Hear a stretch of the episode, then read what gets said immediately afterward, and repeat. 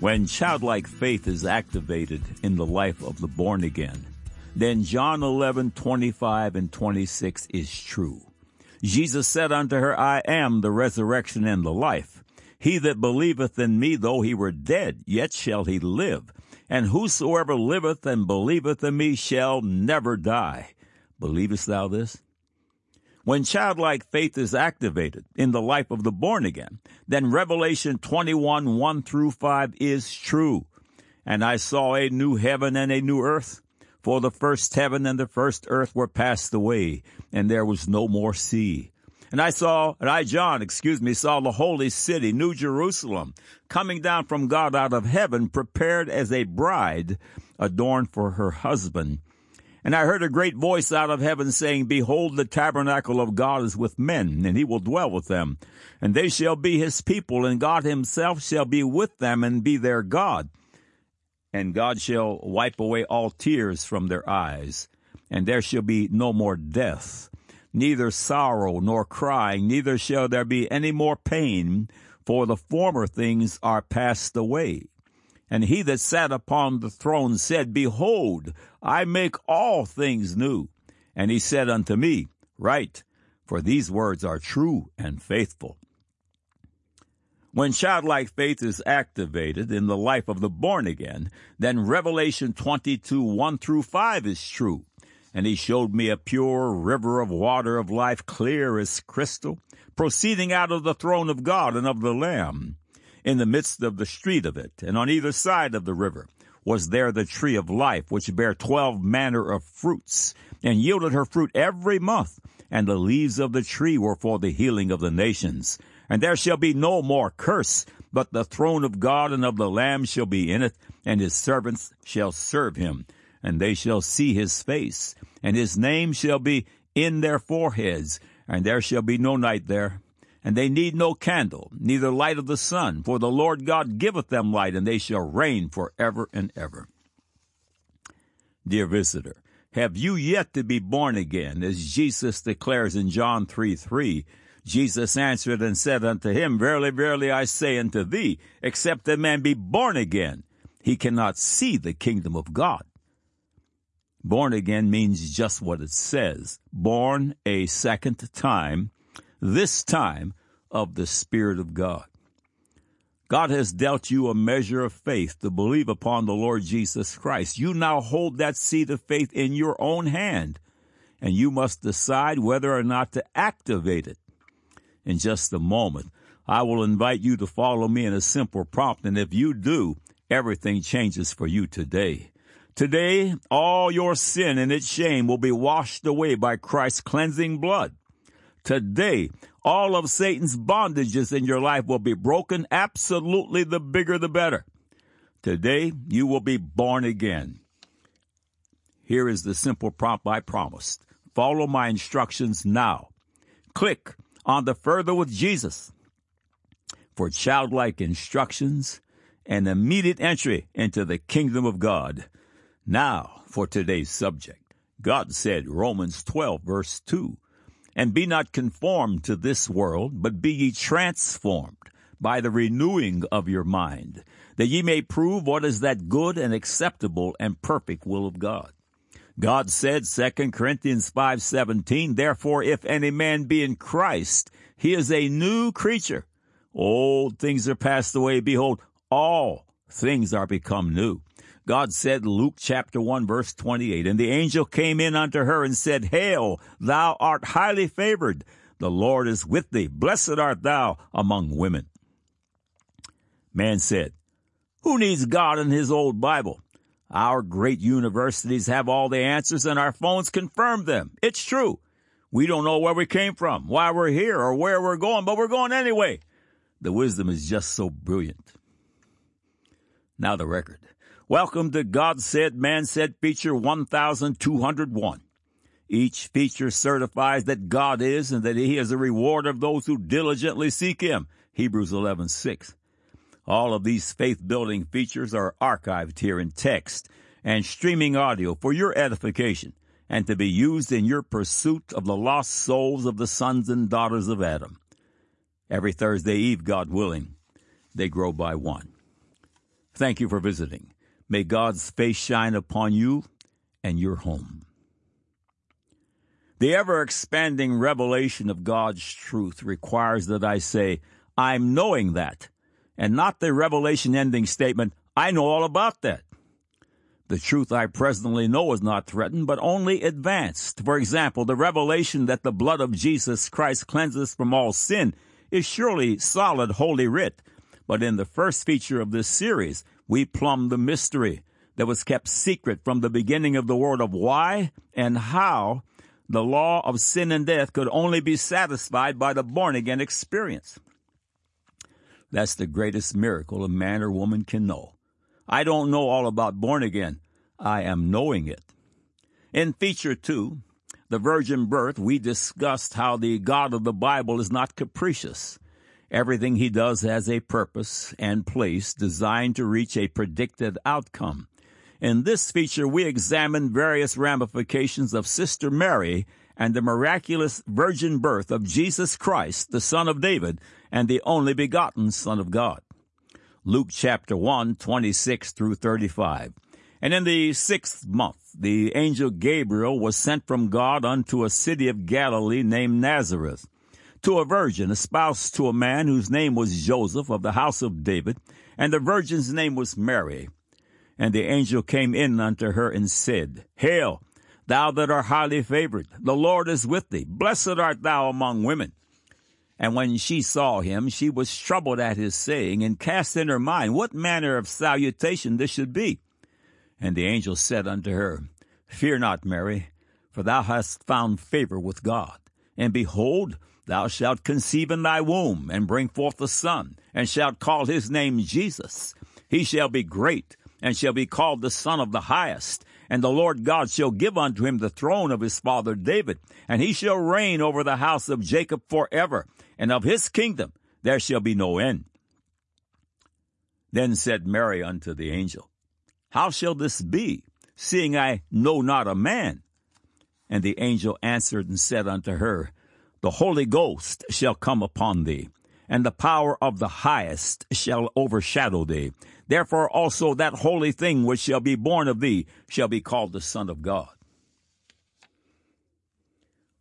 When a man and a woman come together and create a child, each parent contributes 23 chromosomes that will build new life in the mother's womb. Chromosomes contain heredity. Part of the principle of the sins of the father play out in an individual's heredity. Exodus 34:7, keeping mercy for thousands, forgiving iniquity and transgression and sin, and that will by no means clear the guilty, visiting the iniquity of the fathers upon the children and upon the children's children unto the third and to the fourth generation. Feature 2 highlighted the deleterious epigenetic tags passed on in the procreation process via male sperm and its coupling with the genetic history of the mother. The negative epigenetic tags of the sinful father were not inherited by Jesus Christ. His male chromosomes were contributed by the Holy Ghost just like Adam's, which means these chromosomes were free of carnal history. Nearly 800 years prior to Christ's birth, the prophet Isaiah prophesied of a virgin giving birth, Isaiah 7:14, Therefore the Lord himself shall give you a sign. Behold, a virgin shall conceive and bear a son, and shall call his name Emmanuel. Feature 2 also discusses Noah, who rode out the world-ending flood along with his family in the ark, and how God used Noah to usher in the new beginning. There were 9 generations from Adam to Noah, whom Genesis 6:9 records as perfect in his generation. Noah was free from the lineage of Cain and the fallen sons of Adam, as recorded in Genesis chapter 6. Last week, we also looked at Mary's 23 chromosomes and pointed out that she was 62 generations from Adam. Mary was also handpicked by God to bear the King of Glory in her womb. It is important to keep in mind that God's mysterious plan of salvation was put in play from the foundation of the world, and the Virgin Mary was pivotal to this plan. Consider again the words that the angel Gabriel uses when speaking to Mary. Thou art highly favored. Blessed art thou among women, and thou hast found favor with God. Sister Mary and her 23 chromosomes were handpicked by God himself. Jesus Christ is the Passover lamb that delivers from Satan's bondages. 1 Corinthians 5:7 calls Jesus Christ our Passover. John the Baptist sees Jesus and proclaims in John 1:29, "Behold, the Lamb of God, which taketh away the sin of the world." Of the Passover lamb, Moses writes in Exodus 12:5, "Your lamb shall be without blemish. A male of the first year, ye shall take it out from the sheep or from the goats." Now 1 Peter chapter 1, 18 through 20. "For as much as ye know that ye were not redeemed with corruptible things as silver and gold from your vain conversation, received by tradition from your fathers, but with the precious blood of Christ, as of a lamb without blemish and without spot, who verily was foreordained before the foundation of the world, but was manifested in these last times for you."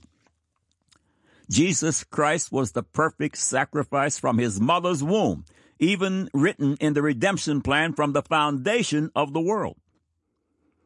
And finally, in last week's feature, we discovered that the child of God begins the process of a mind and even brain renewal right from the very moment of born again.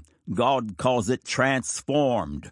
Romans 12:2, "And be not conformed to this world, but be transformed by the renewing of your mind, that ye may prove what is that good and acceptable and perfect will of God." Transformed means to change form, which neuroscience knows today as neuroplasticity. At born again, we begin to put on the mind of Christ, and that mind carries only the good epigenetic tags of God the Father. We are not hooked to carnal heredity anymore. Everything changes at born again. Jesus did not inherit the much degraded 23 chromosomes of an earthly father. The needed male chromosomes were supplied by the Holy Ghost, God's quickening spirit, and these chromosomes, coupled with the highly favored chromosomes of the Virgin Mary, the resultant offspring would be marvelous indeed. This week, the revelation of the mystery kept secret since the world began, Romans 16:25, it expands. This feature deals with mutations. The following excerpts were published by the Cleveland Clinic under the headline that asks, "What are genetic disorders?" Genetic disorders occur when a mutation, a harmful change to a gene, also known as a pathogenic variant, affects your genes or when you have the wrong amount of genetic material. Genes are made of DNA, which contain instructions for cell functioning and the characteristics that make you unique. You receive half your genes from each biological parent and may inherit a gene within the DNA mutation. This can raise your risk of having a genetic disorder. Some cause symptoms at birth while others develop over time. Genetic disorders can be chromosomal. This type affects the structures that hold your genes, DNA, within each cell, chromosomes. With these conditions, people are missing or have duplicated chromosome material. Complex, multifactorial, these disorders stem from a combination of gene mutations and other factors. They include chemical exposure, diet, certain medications, and tobacco and or alcohol use. Third, single gene or monogenic. This group of conditions occur from a single gene mutation. Experts claim genetic disorders list into the thousands, but some well-known ones include Down syndrome, Klinefelter syndrome, late-onset Alzheimer's disease, arthritis, autism spectrum disorder, cancer, coronary artery disease, diabetes, migraine headaches, spina bifida, isolated congenital heart defects, cystic fibrosis, sickle cell disease, Tay-Sachs disease, and the quote. The following excerpts are from the God Said, Man Said feature, The 6000s, Part 4, Adam and Eve Found They Are Young. The headline of the article published by NIA NIH Gov and recently brought to the attention of God Said, Man Said by a servant of the Lord reads, "Life Expectancy of the Human Race." Most of the feature follows. Scientists are now asking a more strategic question. What is the life expectancy of the human race given the negative, cumulative impact of mutations, replications, errors? This is a reasonable question because mutations, replications, errors are accumulating in the human population as a whole and are then being passed from one generation to the next. How many generations of humans can be produced before the collective human genome wears out? The answer to this vital strategic question, a team of geneticists has compared DNA sequences in succeeding generations of Icelanders. These genetics found that children in Iceland have an average of 63.2 mutations, replications, errors that are de novo. De novo means neither possessed nor transmitted by the biological parents. Mutation expert Alexei Kondrashov reviewed this Icelandic study and agreed with the findings of the authors. He also suggests that the accumulation of mutations, replication errors, and the human population is causing an increase in genetic disorders such as colored blindness and schizophrenia and autism. Kondrashov writes, plainly, human DNA sequence quality is relentlessly worsening. Based on the Icelandic study, if we assume the first generation of humanity had no or zero errors in their DNA, then on average, the members of the second generation would have about 60 mutations, replication errors in their DNA. And members of the 200th human generation, about 4,000 years later, would have an average of 12,000 mutations, replication errors in their DNA. Members of the human race now average about 18,000 mutations, replication errors in their DNA. It is estimated that when members of the human race reach an average of 21,000 mutations, replication errors in their DNA, the human race will be at critical mass and will no longer be able to procreate, reproduce at survival levels and will quickly go extinct, end of quote. Harmful mutations and replication errors are occurring at a rate of 3,000 per 1,000 years. When the number reaches 21,000, which the writer calls critical mass, life as we know it is over. Stem to stern, mankind will have existed for 7,000 years. If so, and if many evangelical Christians are reading the Scriptures correctly, the return of Jesus Christ in the clouds to receive his church unto himself is very close. And shortly after follows the Battle of Armageddon. After Armageddon, Jesus sets up his 1,000-year reign upon the earth, and shortly after that, the end of all time occurs. 6,000 plus 1,000 equals 7,000. Is science once again knocking at the door? End of quote. God Said, Man Said published the following paragraphs in the feature, Adam and Eve, Mutations and Devolution. Now consider this headline from the May 2013 issue of Acts and Facts. Headline reads, Is Mankind Getting Dumber?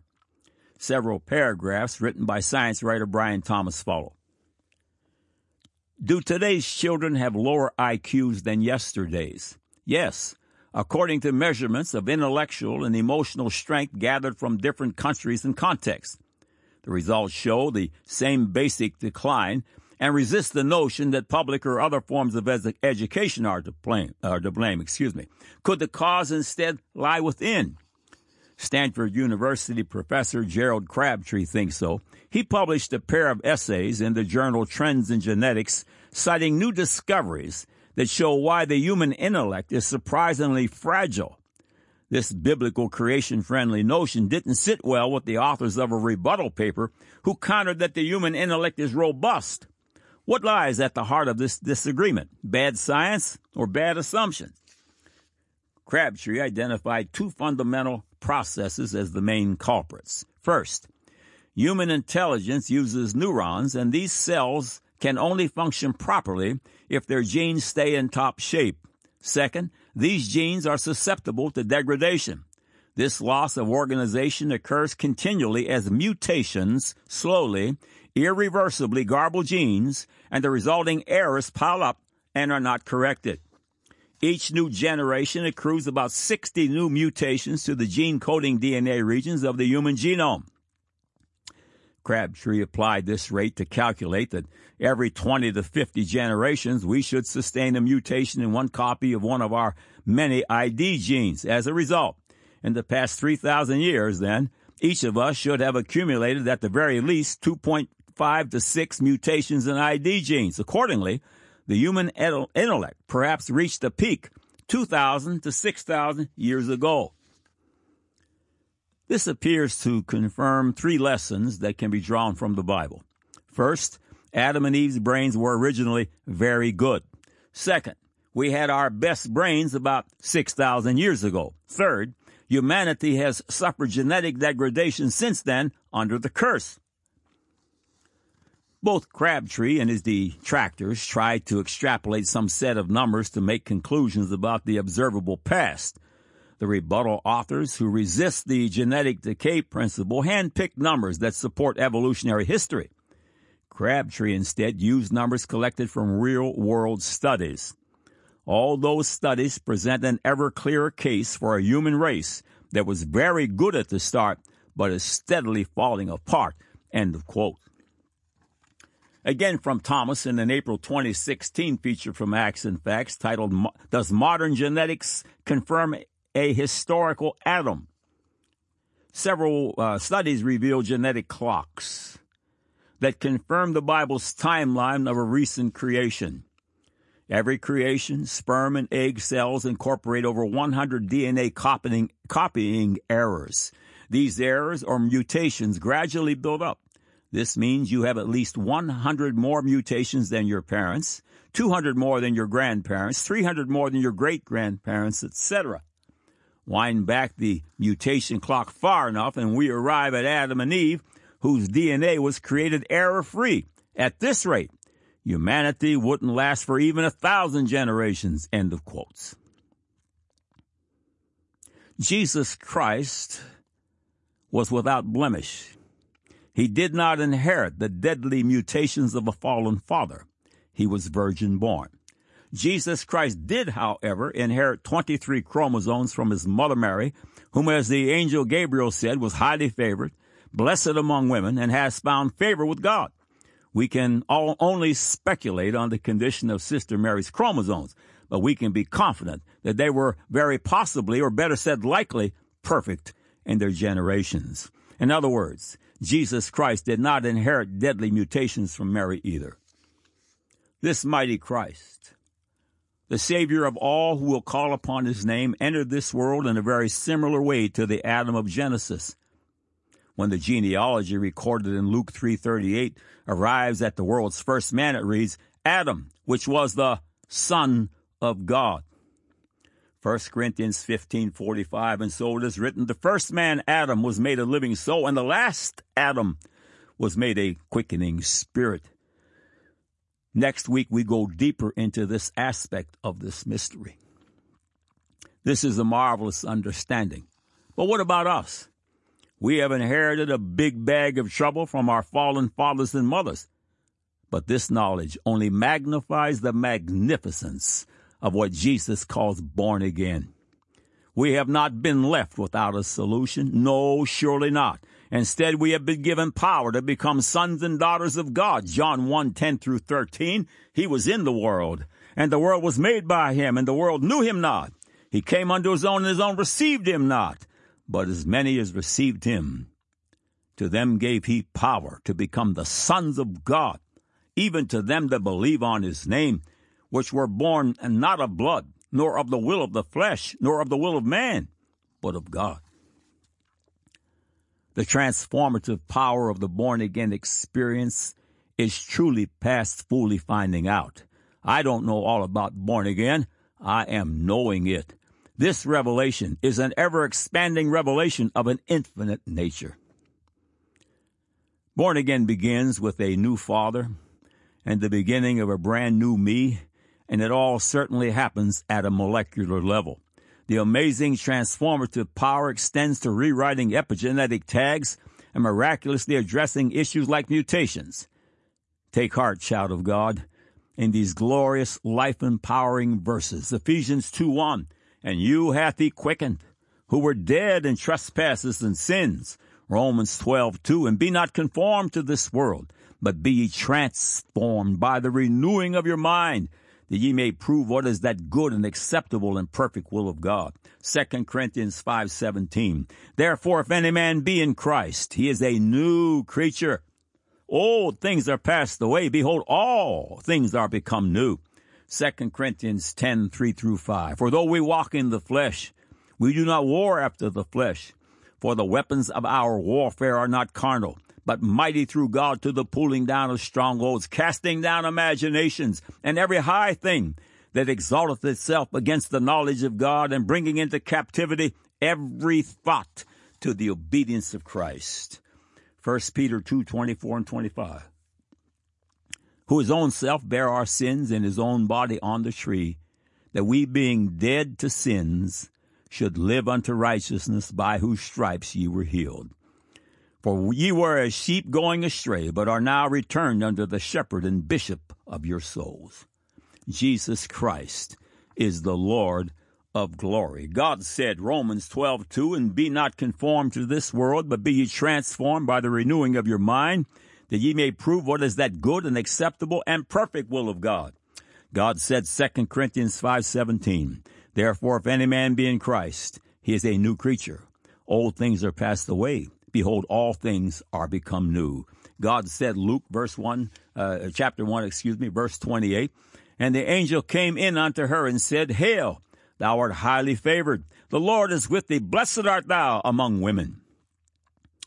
Man said, who needs God and his old Bible? Our great universities have all the answers, and our phones confirm them. It's true. We don't know where we came from, why we're here, or where we're going, but we're going anyway. The wisdom is just so brilliant. Now you have the record.